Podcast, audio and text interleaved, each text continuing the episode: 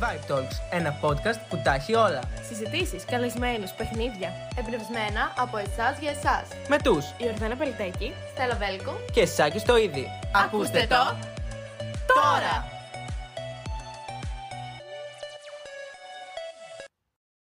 Γεια σας. Γεια σας! Γεια! Καλώς ήρθατε σε ένα ακόμα επεισόδιο των Vitals με θέματα ζώδια. Σε μια εποχή που προσπαθούμε να αποβάλουμε τις ψευδεστήσεις του κόσμου που μα περιβάλλει, τα αστρολογικά φαινόμενα συνεχίζουν να ασκούν ακαταμάχητη τη γοητεία. Ανάγκη για λίγη ελπίδα ή υπαρξιακό χόμπι. Γιατί εξακολουθούν να μας απασχολούν τόσο πολύ τα ζώδια, σε έχει ταλαιπωρήσει ποτέ ο ανάδρομος Ερμής; Ένας αφόρτος δίδυμος με τη κυκλοθυμία του; Ή ένα καρκίνο με την κλάψα του. Ακόμα και αν δεν πιστεύεις στα ζώδια, το πιθανότερο είναι ότι υπάρχει κάποιος στο περιβάλλον σου που όχι μόνο ασχολείται με τα διάφορα αστρολογικά φαινόμενα, αλλά ερμηνεύει τον κόσμο μέσα σε αυτόν. Η εποχή μας έχει δώσει τέλος σε πολλές ψευδεστήσει του παρελθόντος. Όμως τα ζώδια εξακολουθούν να ασκούν τη γοητεία τους σε πολύ κόσμο. Γιατί άραγε συμβαίνει αυτό; Πέρα από τις βασικές γνώσεις που λίγο όλοι πολύ διαθέτουμε και κάποιες φορές χρησιμοποιούμε στα πρώτα ραντεβού, μπορούμε να μιλήσουμε για τρεις κατηγορίες εμβάθυνσης στα ζώδια: την περιστασιακή, την προχωρημένη και την επαγγελματική. Τώρα θα συζητήσουμε μαζί με τα παιδιά τις απόψεις μας για τα ζώδια. Η δική μου άποψη πάνω στα ζώδια είναι λίγο αρνητική. Γι' αυτό θέλω να την κρατήσω για το τέλος του επεισοδίου, για όποιον δεν θέλει να την ακούσει. Και είναι φανατικός με τα ζώδια. Οπότε πες μας εσύ Ορδάνα, τι θεωρεί, γιατί θεωρείς ότι τα ζώδια κάνουν καλό σε σένα και στους γύρω σου; Και γενικότερα τι σχέση έχεις με τα ζώδια; Αρχικά να πούμε τι είναι τα ζώδια, που είναι οι αστερισμοί πάνω στα, στην ουράνια σφαίρα που διασταυρώνονται με την ετήσια τροχιά του ηλίου δυτική. Και γενικά εγώ ως- δεν έχω προσωπική εμπειρία να πω ότι έχουν πέσει μέσα τα ζώδια σε ό,τι έχω διαβάσει.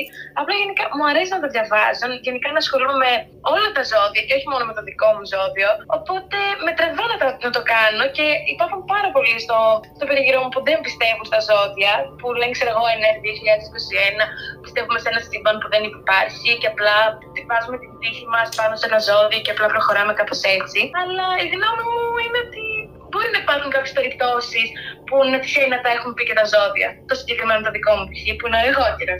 Πότε ξεκίνησες να ασχολείσαι με τα ζώδια, δηλαδή πότε ξεκίνησες να τα ψάχνεις; Το κίνητρο βασικά για να ξεκινήσω με τα ζώδια ήταν πέρυσι που έβλεπα μια πρωινή εκπομπή και γενικά μου άρεσε ο τρόπος που τα έλεγε τα ζώδια, πώς τα περνούσε φανατικά στο ίντερνετ.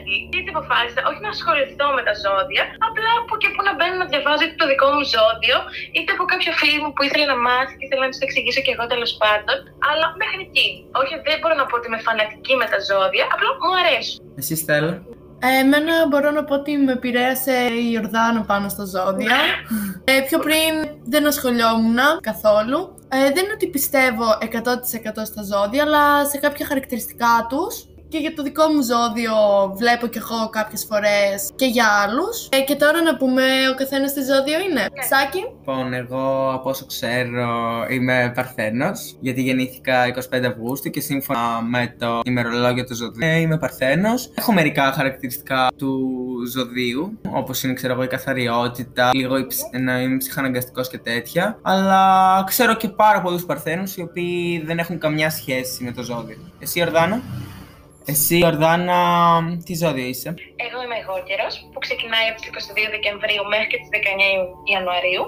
Είμαι του δεύτερου δεκαημέρου. Θύματα που ίσως μπορεί να έχω κι εγώ σαν εγώ δεν ξέρω, υπευθυνότητα, επαγγελματισμό και εντάξει, και φιλοδοξία μπορώ να πω. Αλλά έχουμε και μειονεκτήματα σαν εγώ όπως όλα τα ζώδια. Αλλά δεν ξέρω αν συμβαδίζουν με μένα. Δηλαδή δεν ξέρω αν είμαι ψυχρή ή δραματική ή συνομπισμό και τέτοια. Γιατί τα έχεις σαν μειονεκτήματα ενός εγώ αλλά εσεί θα μου πείτε. Εσύ Στέλλα, τι ζώδιο είσαι. Εγώ είμαι υδροχός, έχω γεννηθεί 28 Ιανουαρίου και πιστεύω ότι με βάση το ζώδιό μου μπορώ να πω ότι είμαι λίγο εγωίστρια. Αλλά δεν ξέρω τι άλλα χαρακτηριστικά έχει ο υδροχός. Θα μας τα πει η Λίτσα πατέρα της Βαλμάδας, η Ορδάνα Πελτέκη. Ε, αρχικά ο υδροχός, η στέλα μας, είναι ζώδιο του αέρα. Είναι ένα σταθερό ζώδιο και τα πλεονεκτήματα που το έχω αναγνωρίσει και εγώ στη στέλα είναι έχει εξωστρέφεια, ε, οραματισμό και φιλανθρωπία. Αλλά έχει και μειονεκτήματα. Είναι εννοείται εκρηκτική και έχει υπερβολική ανεξαρτησία, μπορώ να πω. Αλλά θα πω και τα χαρακτηριστικά του Παρθένου, για να μην αφήσουμε έτσι το Ε, Καλά, στέλα. εννοεί. Και είναι ένα μεταβλητό ζώδιο. Τα πλεονεκτήματα που έχω αναγνωρίσει και εγώ στο σάκι έχει λογική, έχει απλότητα, πρακτικότητα και μεθοδικότητα. Αλλά έχει και μειονεκτήματα. Είναι εκπληκτικός, έχει τελειομανία και ψυχρότητα στον απόλυτο βαθμό. Οπότε αυτά είναι τα χαρακτηριστικά των ζωδίων σας, παιδιά. Ευχαριστούμε πολύ, Λίτσα Πατέρα, της Βαλμάδας. Εγώ ευχαριστώ. Θες να μας πεις τα αρνητικά, εσύ που δεν πιστεύεις πάνω στα ζώδια; Αρχικά θα πω την επιστημονική μεριά των ανθρώπων που λένε γιατί δεν πιστεύουν στα ζώδια. Διαβάζουμε, κάποιοι από εμάς τα πιστεύουν κιόλας, ενώ αρκετοί λαμβάνουν αποφάσεις για τις διαπροσωπικές τους σχέσεις, αλλά και συνολικότερα τις ζωές τους με βάση αυτά. Περαστικά τους. Τα ζώδια που κυκλοφορούν σε εφημερίδες, περιοδικά και πρωινάδικα μπορεί να αποτελούν αθώα απόλαυση, όμως το πρόβλημα προκύπτει όταν τα παίρνουμε στα σοβαρά. Και γιατί να μην, θα αναρωτηθεί κάποιος. Γιατί δεν έχουν απολύτως καμιά επιστημονική βάση. Γι' αυτό. Ή μάλλον είχαν, αλλά για πολύ διαφορετικό σκοπό από εκείνο που τους αποδίδουμε σήμερα. Α πάμε όμως αρκετά χιλιάδες χρόνια πίσω για να καλύψουμε τις ρίζες τους. Ποιες ήταν οι ρίζες των ζωδιακών αστερισμών, από την αρχαιότητα, ο άνθρωπος παρατήρησε τον ουρανό και τους αστερισμούς. Όχι μόνο οι αρχαίοι Έλληνες που ήταν σπουδαίοι αστρονόμοι, αλλά και οι Βαβυλώνοι, οι Κινέζοι, οι Άραβες και οι Όλοι οι πολιτισμοί, κοιτώντας τα στρίδια αστέρια στον ουρανό, έφτιαξαν διαφορετικά σχήματα ανάλογα με τις παραδόσεις, τη μυθολογία και τον πολιτισμό του. Οι Έλληνες εμπνεύτηκαν προφανώς από την ελληνική μυθολογία με όλη τη φαντασία και όλους τους ήρωες που περιέχει και την απεικόνισαν στον ουρανό.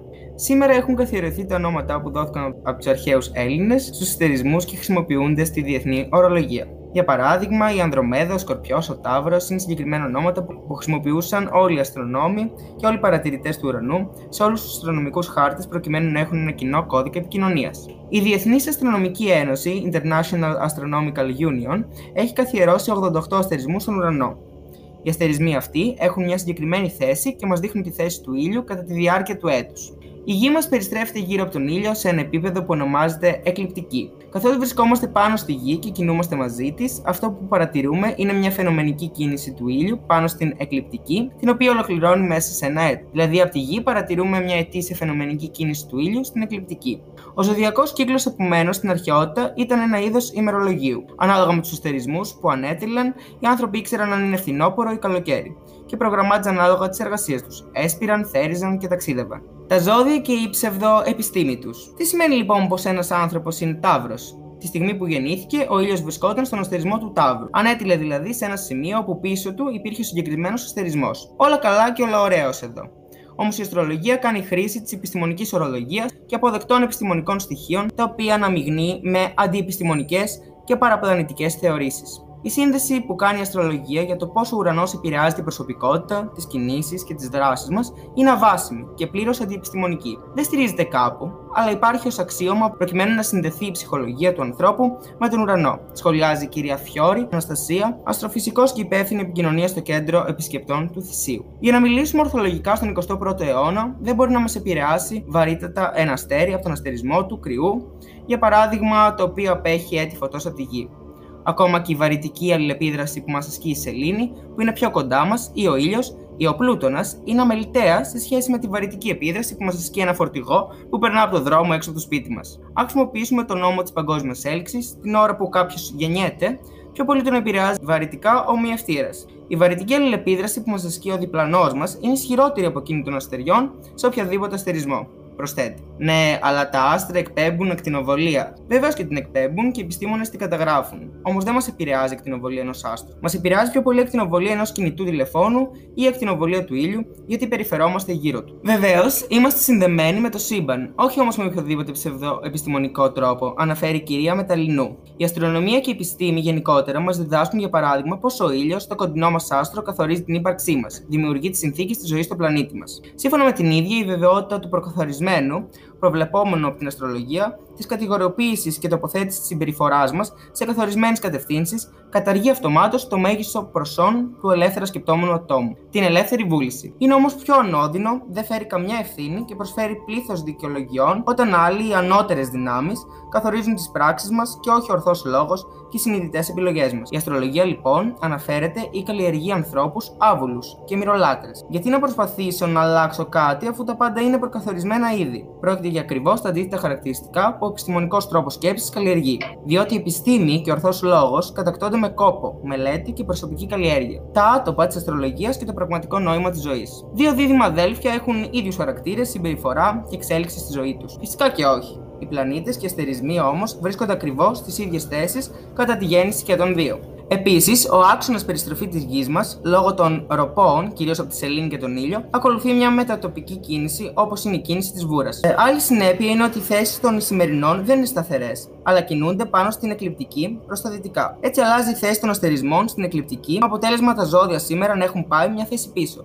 Δηλαδή, ανήκουμε στο προηγούμενο ζώδιο από αυτό που η αστρολογία ορίζει. Το ερώτημα λοιπόν είναι, θέλουμε να βλέπουμε τα άστρα και τα φυσικά φαινόμενα όπως είναι ή όπως θα θέλαμε να είναι; Θέλουμε να καλλιεργούμε τον ορθολογικό τρόπο σκέψης που οδηγεί στη διαμόρφωση συνειδητοποιημένων πολιτών που δεν πέφτουν θύματα όποιας δημαγωγίας, ή να κατρακυλάμε στο μύθο και τη δυσυντεμονία με όσες συνέπειες αυτό προκαλεί σε ατομικό και συλλογικό επίπεδο. Αναρωτιέται η αστροφυσικός. Εμείς έχουμε τη δυνατότητα να αλλάξουμε ή προς το καλύτερο ή προς το χειρότερο το μέλλον μας. Και για να το καταφέρουμε αυτό, θα πρέπει να αλληλεπιδράσουμε με το περιβάλλον μας με ευγένεια και σεβασμό, κρατώντας τις ισορροπίες. Ο επίκουρος φιλόσοφος της ελληνιστικής περίοδου παραμένει εντυπωσιακά επίκαιρος.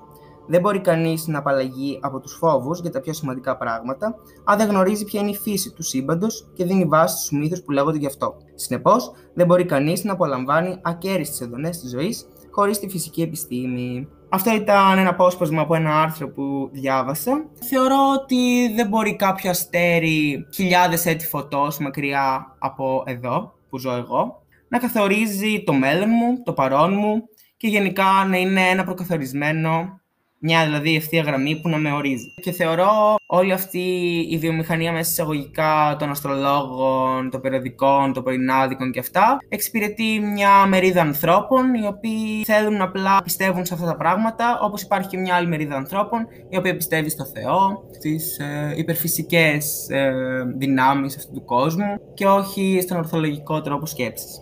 Όταν ερμηνεύουμε σελήνη, η πρώτη πρόταση που λέμε είναι μια ψυχή που έχει την ανάγκη να. Μια ψυχή. Ό,τι και να πούμε, η πρώτη λέξη είναι μια ψυχή. Καθώς η σελήνη φωτογραφίζει τη ψυχή μας και είναι το σπουδαιότερο όλων σώμα που εξετάζουμε στην ανάλυση ενός αστρολογικού χάρτη. Καθώς ό,τι και αν κάνουμε σε αυτή τη ζωή, το κάνουμε για να καλύψουμε τα ψυχικά αιτήματά μας. Τα αιτήματα της Σελήνη, δηλαδή της ψυχής μας. Διαβάζοντας, αναλύοντας ένα αστρολογικό χάρτη, λοιπόν, από την γενέθλια θέση της Σελήνη, μας βγαίνουν κάποια συμπεράσματα που αντιπροσωπεύουν την ψυχική δομή του ατόμου, αλλά και άλλα συμπεράσματα σε ό,τι αφορά τη σχέση και την ποιότητα της σχέσης με τη μητέρα του ατόμου, την οικογένεια, τη μνήμη και όλα όσα φωτογραφίζει η τόσο σημαντική Σελήνη σε ένα οροσκόπιο. Και σύμφωνα με αυτό που μας είπε η Στέλλα, ας δούμε η Σελήνη σε ποιο ζώδιο είναι σήμερα.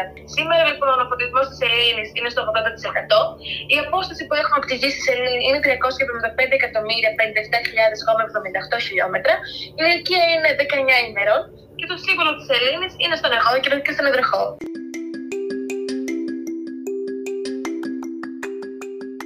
Και ήρθε η ώρα Να σπάσουμε. τον πάγο. Είσαστε έτοιμοι, μάλιστα καπετάνιε. Ναι, Ιορδάνα μου, είμαστε έτοιμοι. Για πες μας τον ανέκδοτό σου. Γιατί η Πεγκίκησα δεν τα έφτιαξα με το Βασιλόπουλο. Γιατί; Γιατί τα βρήκε με το Σκλεβενίτη. Έλα, ήταν καλό. Αν δεν το έχουμε ακούσει άλλες 15 φορές, ήταν καλό, ναι. Αυτό ήταν για το σημερινό επεισόδιο των Vibe Talks. Ελπίζουμε να σας άρεσε. Μην ξεχάσετε να μας ακολουθήσετε σε όλα τα social media, αλλά και στις πλατφόρμες podcast, να μας ακούτε. Τα λέμε στο επόμενο επεισόδιο. Φιλάκια πολλά! Γεια! Bye!